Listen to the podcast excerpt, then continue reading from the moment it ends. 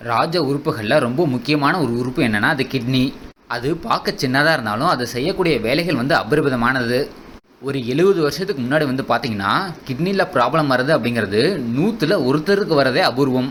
ஆனால் இப்போ நூற்றில் நாலு பேர் எய்தர் கிட்னி டயாலிசிஸ் பண்ணுறாங்க இல்லாட்டி கிட்னி டிரான்ஸ்பிளான்டேஷன் பண்ணுறாங்க இதுக்கு முக்கியமான காரணம் நம்ம சாப்பிடக்கூடிய சிப்ஸ் ஐட்டம்ஸ் அளவுக்கு அதிகமான சால்ட்டும் மசாலாவும் இருக்கக்கூடிய சிப்ஸ் ஐட்டத்தை நம்ம சாப்பிட்றனால நம்மளோட கிட்னி ஓவரோடாகி ஃபெயிலியர் ஆகிடுது சரி ஓகே. நம்ம இப்போ அதை எப்படி தடுக்கிறது? ஒன்று சிப்ஸ் ஐட்டத்தை சாப்பிடாம இருக்கணும். அப்படி இல்லாட்டி கிட்னியை சுத்தம் பண்ணணும். கிட்னியை சுத்தம் பண்ணணும் அப்படின்னா என்ன பண்ணணும்? பீட்ரூட் சாப்பிடணும். பீட்ரூட் சாப்பிட்டா என்ன ஆகும்?